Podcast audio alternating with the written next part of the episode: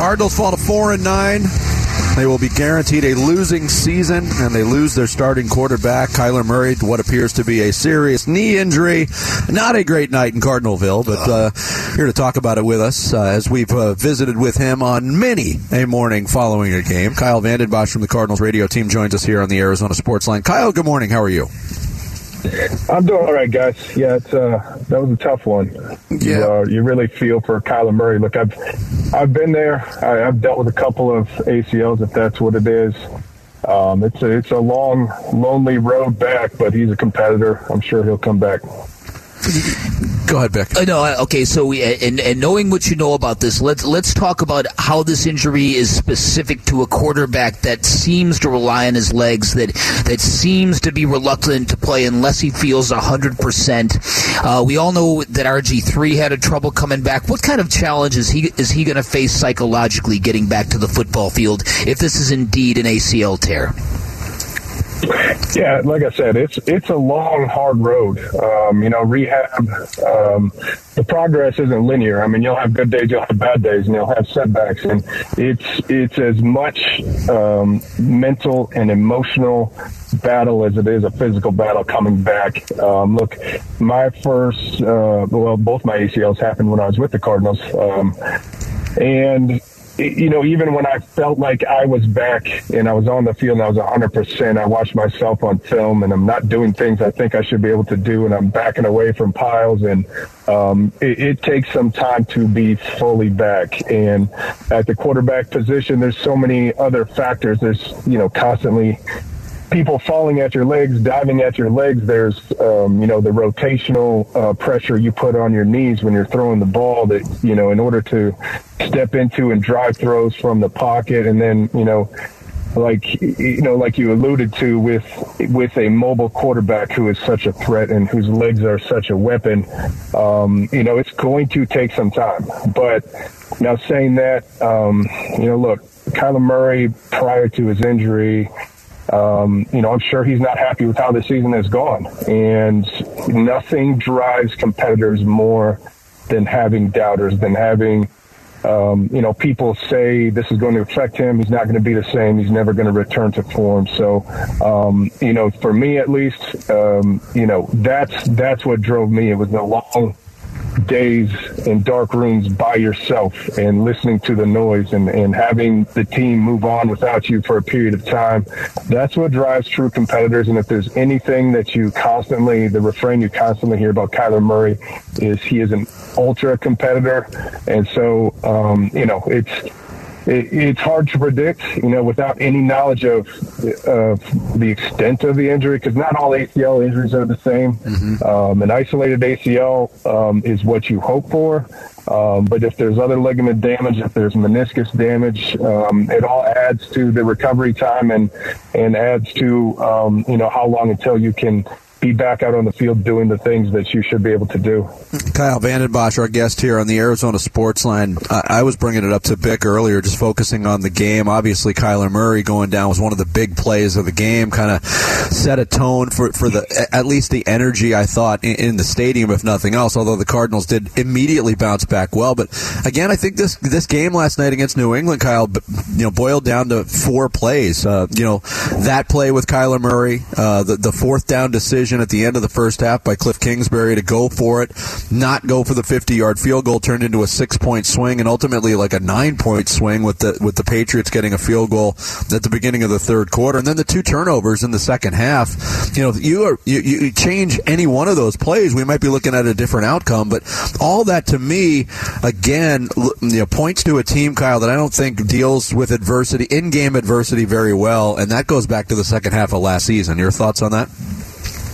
Yeah, I, I, I, tend to agree with that. I, I, think this team continues to struggle with um, situational football. Look, of all the criticisms of Cliff Kingsbury, um, I, I, don't mind him being aggressive on fourth down. Look, this team needed some magic here down the stretch. Um, you want to send a message to your team and to your offense to your players that you trust them and you believe in them. And um, look, why not throw caution to the wind? Um, why not, you know, go for go for the big plays, try to rally your team, try to rally the, the fan base by making something happen on fourth down. I'm fine with that. And, and I actually, look, I don't have a problem with his play calling. I think Cliff is a really good play caller. Um, now, this team continues to struggle with discipline. They continue to shoot themselves in the foot. You talk about four plays, but you know there was at least three penalties that negated yeah. what, what were potentially big games that, that could have got this team back in the eh, back in the game. And, and it's it's that type of thing. You know, look, you know, I, I don't know DeAndre Hopkins. I, I've really come to like him, and, and you know the the type of person he is by him being featured on Hard Knocks and him caring about the community and uh, even his leadership. It doesn't necessarily show up when you're watching the game, but you can see it in Hard Knocks. Like he he is a leader on that team. Um, but for him to carry the ball in one hand and to say, "Hey, I guess it's a it's a lesson in ball security." Look, he's a 30 year old veteran. He's been playing this game for a long time. He has seen yeah. Kyler Murray run with the ball in one hand and have it stripped a couple of times. Somebody at, at some point, you know, needs to be able to tell him in practice, tuck that ball away, put that ball away. Don't run with the ball in one hand. I understand he's got huge hands and he's gotten away with it but it doesn't hurt you until it hurts you. And you know, it's it's those little things that are concerning to me. And it's not little mistakes by rookies. It's not little mistakes by street free agents that you brought in and are playing on Sundays. These are key veterans that you know it's it's fundamental things that that you learn in Pop. Warner football that you know are killing this team. And to me, that was the backbreaking moment of the game.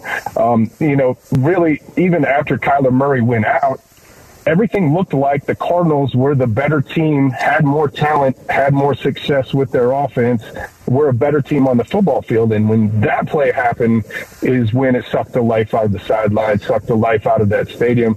Um, look, it, it was devastating for everybody to see Kyler Murray go down, but Colt McCoy is the you perfect backup to step in because the sideline did not lose faith. They kept fighting. They had some success. They were moving the ball. They had a couple of scoring drives with Colt McCoy. Um, he could have led that team to a win, but it's just the mistakes, just shooting themselves in the foot, the untimely errors, the the stupid mistakes. I mean, AJ yeah. Green running out of bounds. How long has he been in the league? Right. I mean, you you can't do things like that. That's that's what's killing this team. And to me, it's not a play call thing. It's not an offensive coordinator thing. It's not a defensive coordinator thing. It's a discipline thing, and and that comes from, you know, not just the coaches. It comes from the leadership in that locker room. You you know, those things get fixed in practice. You can't just point to them on Sundays and say, okay, we can't do this again because at that point it's too late. What do you think about the dangers of fan apathy at this point? Because uh, Kyle, as you as you know, this this team just cannot win games at home anymore, and it's this is now, and, and I guess um, one of their home losses was a game in Mexico City, so maybe it's inflated. But I saw a stat where it's been 105 weeks since the Cardinals beat a winning team at home. Uh, what has been lost, and how do you get that back? Just keep fighting. Um, look, um, that, that's what I want to see, and honestly, that's in spite of how that game ended against the Chargers. I, to me, uh, that was the game I appreciated most this year because they, the offensive line physically dominated, the defensive line physically dominated that game. They continued to play hard, um, you know, and I expect that when you when you see the type of leadership that J.J. Watt brings to the defense, that Budda Baker brings, um, even a guy like Kelvin Beachum that's featured on Hard Knocks, like they have some of the right guys in that locker room. They're not going to roll over. Um, look, I had a discussion with Drew Stanton last night, and I remember when I was I signed with the Detroit Lions. Um, at the time, they were in a rebuild. And my first season there, we started out two and ten. And you've got to find a reason to keep playing. And it's not just about pride. It's not just about your next contract. Like you've got to bring some team aspects into it. And Coach Schwartz, my head coach at the time, got everybody in the room and said, "Look, we've got four games left. We're going to uh, move forward like we need three out of these four last games to get into the playoffs because next year we're going to be sitting in these seats and that's the situation we're going to be in. So we're going to prepare like we need to win three games to get to the playoffs. We're going to practice like it. We're going to study film.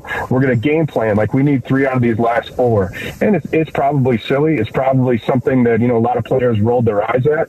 But as a team, we won our last four games. We've ended up six and ten, and we carried that into the next season. We carried that attitude into the next season. Like you know, late in the season, we're going to use those late season games to get into the playoffs. And we, that next season, we went ten and six and got into the playoffs. And and that's where we're at. I, I think what we need to do is stop talking about how is this ten and two team um, four and nine. This is not the same team as last year. Each team has its own um, you know, different setbacks, different circumstances.